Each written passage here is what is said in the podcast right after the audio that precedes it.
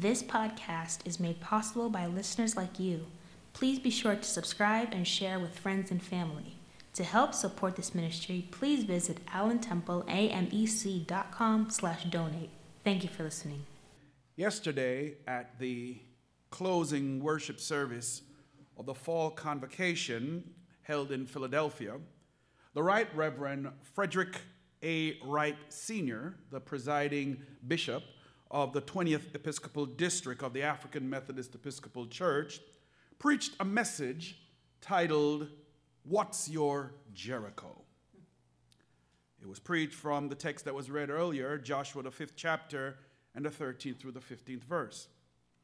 In his message, he stated metaphorically that Jericho is an unusual kind of problem, and that everyone in life faces some kind of Jericho. As a matter of fact, in order to get to your destiny, he quipped, you must conquer your Jericho, whatever your Jericho might be. For example, David had to conquer a Jericho named Goliath. Elijah had to conquer a Jericho named Jezebel. And John the Baptist had to conquer a Jericho by the name of Herod, and so on. The Jericho problem, he shared, is the kind of problem that when you face it, it is something that you might never have seen before. And it's the kind of problem where old strategies and old techniques and old methods might not work. Now, the reason I'm sharing this with you certainly is not to preach the message that he preached, but there is something in the text that struck me that I couldn't easily let go of. Mm-hmm. Turn with me again to Joshua, the fifth chapter, the 13th through the 15th verse, and let's see if we can catch it. I'm reading from the New International Version, which reads as follows Now, when Joshua was near Jericho, he looked up and saw a man standing in front of him with a drawn sword in his hand. Joshua went up to him and asked, Are you for us or for our enemies? Neither, he replied. But as commander of the army of the Lord, I have now come. Then Joshua fell face down to the ground in reverence and asked him, What message does my Lord have for his servant? The commander of the Lord's army replied, Take off your sandals, for the place where you are standing is holy. And Joshua did so.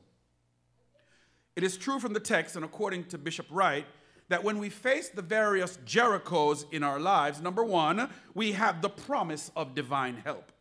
Number two, we must also keep our focus on God. And number three, that we must maintain our worship. However, the thing that is most striking to me in the text is not that Joshua exercised great wisdom in the presence of the commander of the army of the Lord, but that there is a reason why the commander of the army of the Lord was there in the first place. And it is with this in mind that I thought to preach a message which I've titled quite simply Standing on Holy Ground. Let us pray.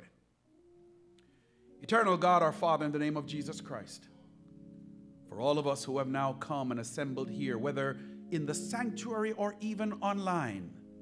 Help us to not take this moment and this opportunity for granted, for we are indeed standing on holy ground.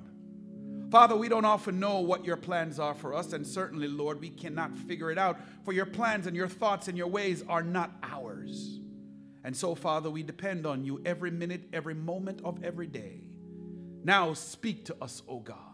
Speak to us, O God, a word that we need right now in this season.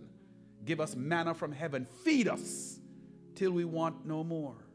And Lord, if you do this, we will be very careful not to brag or to boast about anything about how good we are, but that we will endeavor to boast how great you are. For you are Jehovah Jireh our provider. Jehovah Nisi, Jehovah Rapha, Jehovah Shalom, Jehovah, you are Jehovah God.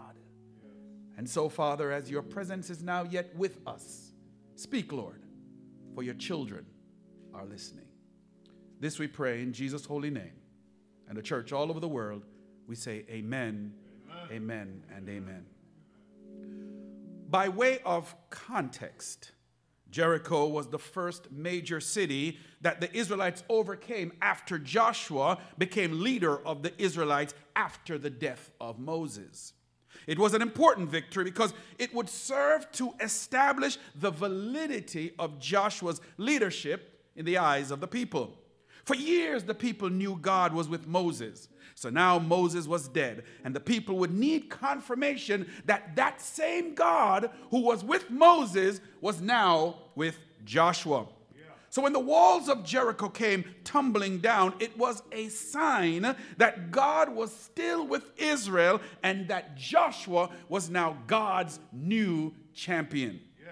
But before the dramatic destruction of Jericho, Joshua had an encounter. Mm.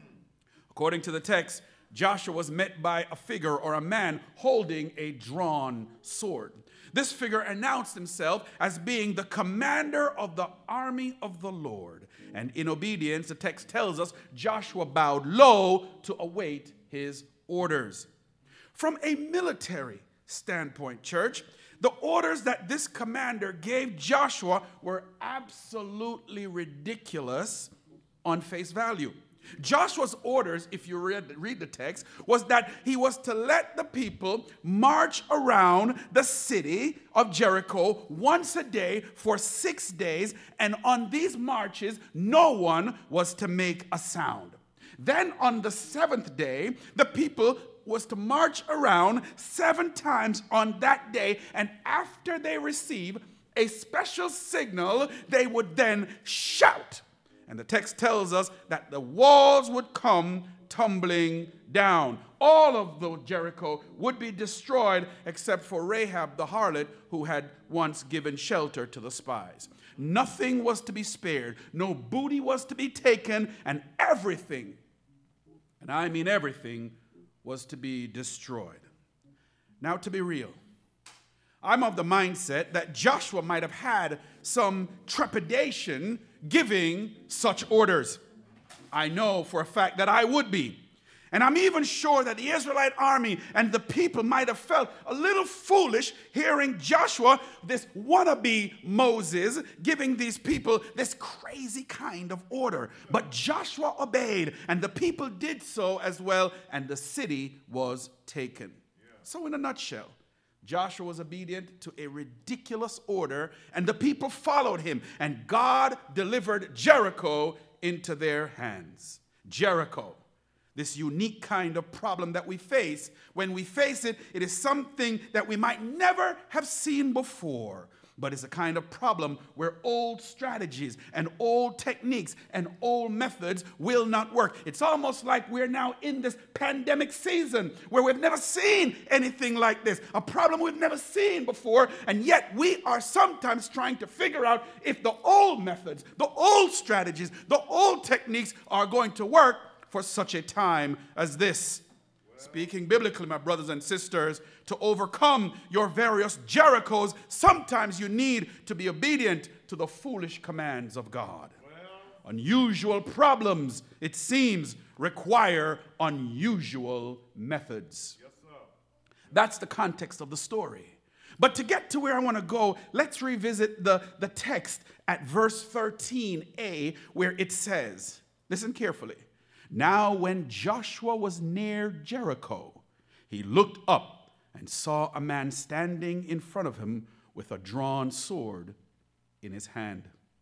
As I stated before, Jericho is symbolic of some kind of challenge that we face in our lives, the kind of challenge that we probably have never seen before, which calls for an unusual approach in order to deal with it. Jericho also represents symbolically the world and its entire system of government, wrought with its various injustices, idolatry, immorality, and indulgences. It was a city of pagan unbelief and a symbol of human irresponsibility. In short, everything about Jericho is everything that is anti God. But somewhere between you and your ability to overcome and conquer this Jericho is where you have an important encounter. Which brings me to my first point the nearness of Jericho.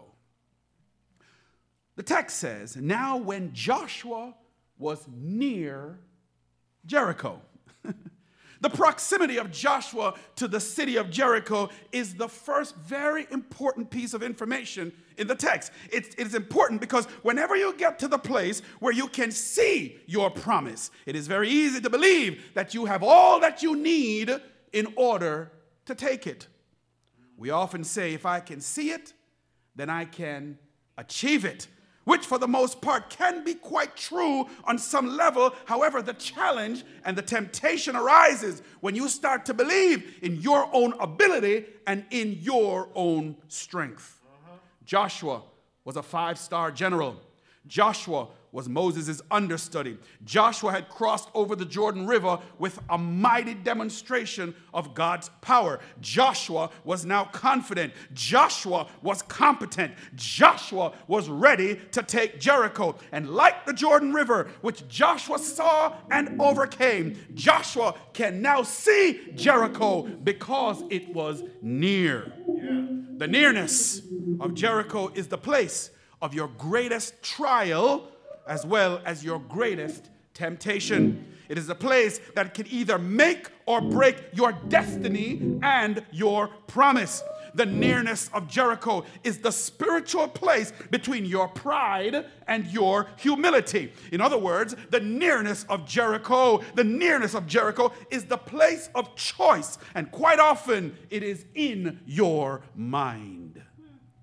To be near Jericho means that you have an awareness of the goodness of God that got you through some of life's most difficult and greatest challenges. And because of that, you therefore believe that if God delivered you one way, then He will do it again for you the same way. This is the mistake that many well meaning Christians make, who then turn around and wonder why it seems that God has forsaken them, when the real truth is that God never forsook you. You have actually forsaken God by the choices that you have made. Now, while God will always seek to deliver you and I from trouble, you must seek the Lord always for every single battle in your life. Why? Because every battle that you and I face, whether you think you are ready for it or not, is not yours, but the Lord's. Whenever you get to the place in your life where you are thinking that I got this or I can do this. You need to recognize that you are at the edge of your greatest challenge, which, to be honest, is not really Jericho, but instead your ego and your pride at work. It is a place where temptations come, and it is always when you are near your destiny. So Joshua's first step in winning the battle of Jericho began when he recognized his own temptation. Next, we have the presence of God. Now, Joshua was standing at the brink of his destiny, and at the edge, he looked up and was met by the commander of the army of the Lord, which is, by the way, a euphemism for God's presence. Let's revisit the text. Verse 13. Now, when Joshua was near Jericho, he looked up and saw a man standing in front of him with a drawn sword in his hand. Joshua went up and asked, Are you for us or for our enemies? Neither, he replied, but as commander of the Lord, the army of the Lord, I have now come. The commander of the army of the Lord met Joshua, and the text tells us that his sword was drawn.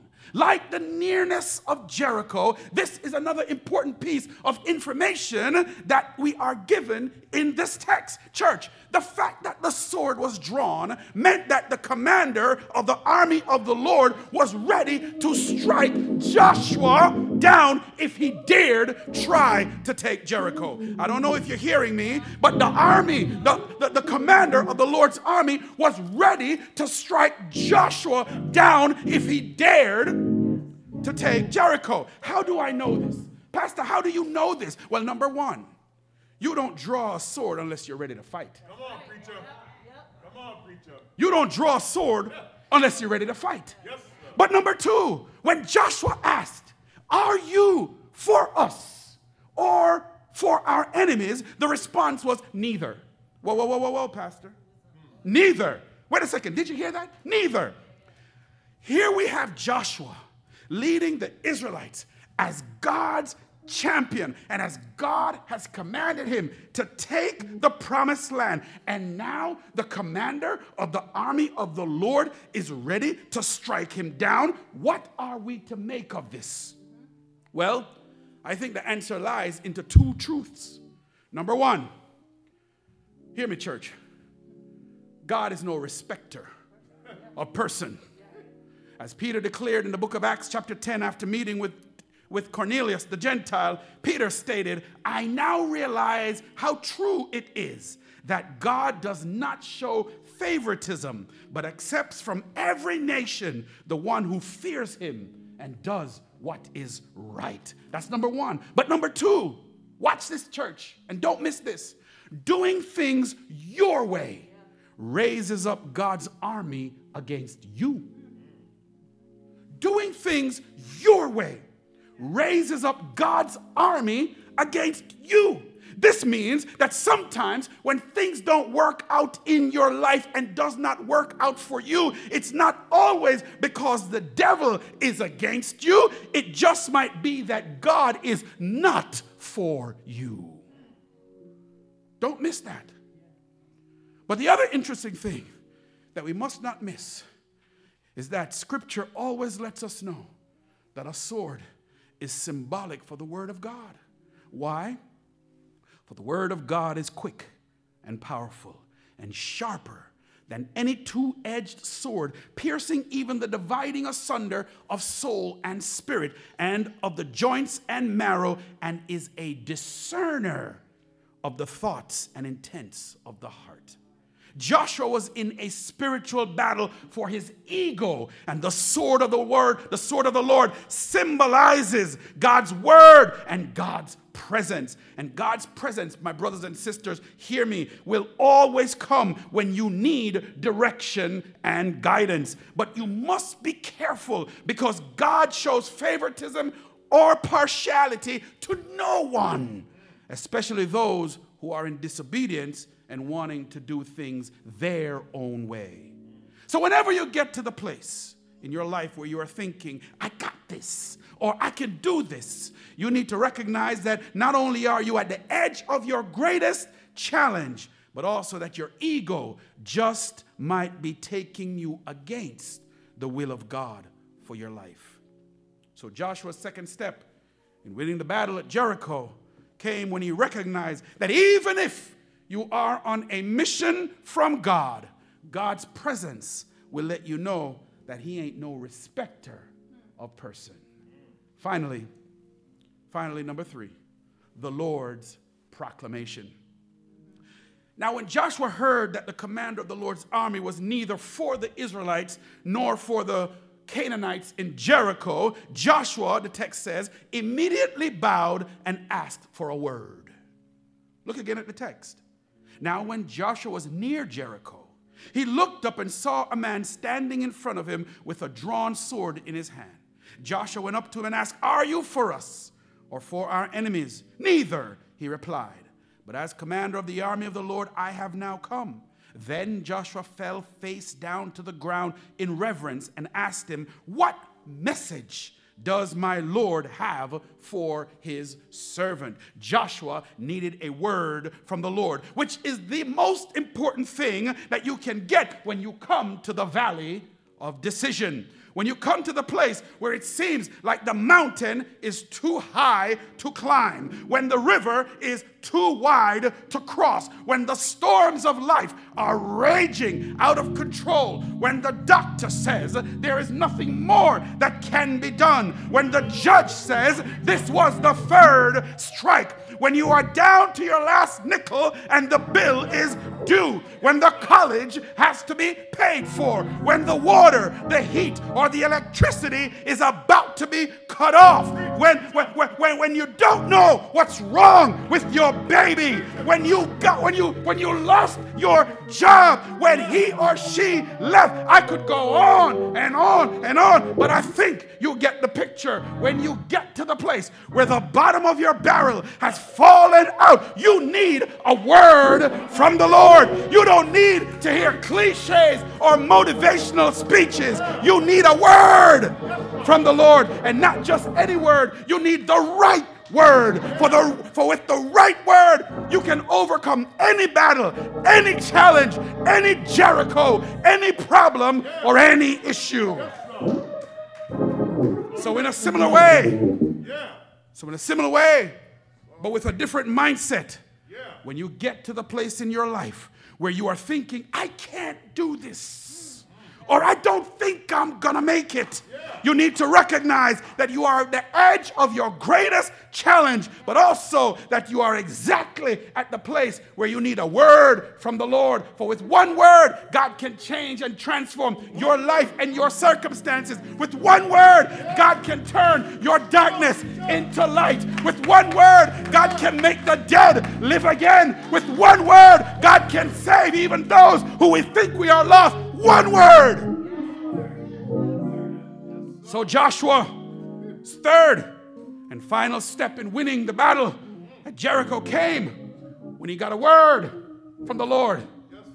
Now, brothers and sisters, all that I've shared with you regarding Joshua's encounter was designed to get you to the ultimate place where I want to go and take you in this message.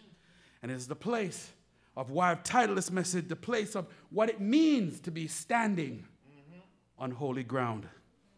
One more time, and I've been reading the text over and over for a reason. Let me read it one more time. Now, when Joshua was near Jericho, he looked up and saw a man standing in front of him with a drawn sword in his hand. Joshua went up to him and asked, Are you for us or for our enemies?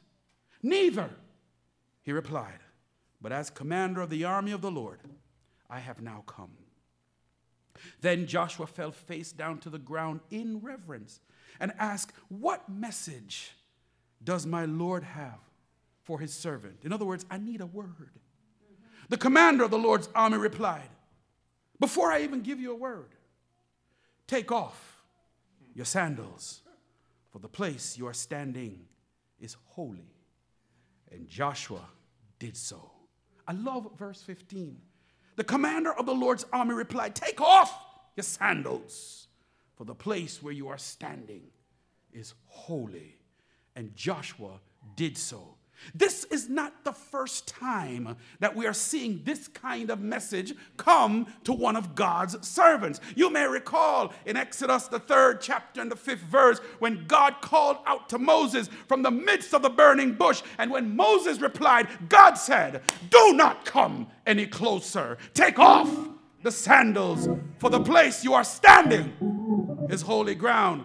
Brothers and sisters, when God gave Moses these instructions, the very same conditions that we see with Joshua is also being applied. But Moses and Joshua had to take off their sandals because they were standing in a place that was sacred and consecrated, set apart for God and God's purposes. It is the place brothers and sisters, where your calling in life takes a new turn and the place where you must make a choice to either serve God or serve yourself. It is the place, the valley of decision, the place which is holy ground. So, in the context of all that I've shared about Joshua's encounter, here's the rub. What's the bottom line, preacher? You're doing a lot of talking. What does all this mean, preacher? Well, number one, when you're near your destiny, you are standing on holy ground. Number two, whenever you are in the presence of God, you are standing on holy ground. And number three, wherever the Lord's message is proclaimed, you are standing on holy ground. And to make it plain and to be practical, you are always, hear me, church, you are always standing on holy ground when you come into the house of the Lord are in the building of this church. You are standing on holy ground when you visit the sick and the brokenhearted, whether in a hospital room or anywhere they find themselves. You are on holy ground. You are standing on holy ground when you care for the least of these and you feed the homeless in the street. You are on holy ground. You are on holy ground, standing on holy ground when your mind is stayed on Jesus, no matter what things may look like. And most of all, most of all, you are standing on holy ground whenever you call on the name of Jesus. When you call on the name of Jesus and accept Him into your heart, your body becomes the temple of the Holy Spirit. And if the love and presence of God dwells within you, then your heart and your mind becomes God's holy ground. For we have this treasure in earthen vessels, that the excellency of the power may be of God and not of us. We are troubled on every side, yet not destroyed. We are perplexed, but not in despair. Persecuted, but not forsaken. Cast down and not destroyed. Always bearing in our body the dying of the Lord Jesus Christ, that the life also of Jesus might be made manifest in your bodies and mine. So I say to you today, my brothers and my sisters, as you draw near to your Jericho, whatever your Jerichos might be, and the commander of the Lord's army stands before you, here's what I say take off the sandals off of your feet Take off the sandals of the baggage of your disappointing past and where you have been. Take off the sandals of the things that constantly keep your mind and your heart in bondage. Take off the sandals off of your feet of the missed opportunities and the failed endeavors, but also take off the sandals of your feet as a sign of reverence for God. Take off the sandals as a sign of humility to your king. And take off the sandals as a sign of respect for our Lord. But most of all, church, most of all, take off the sandals as a sign of your worship to the living God. For, for the place you are standing right now, or even sitting, for the place where you are is holy ground. May the Lord richly, richly bless you, my beloved.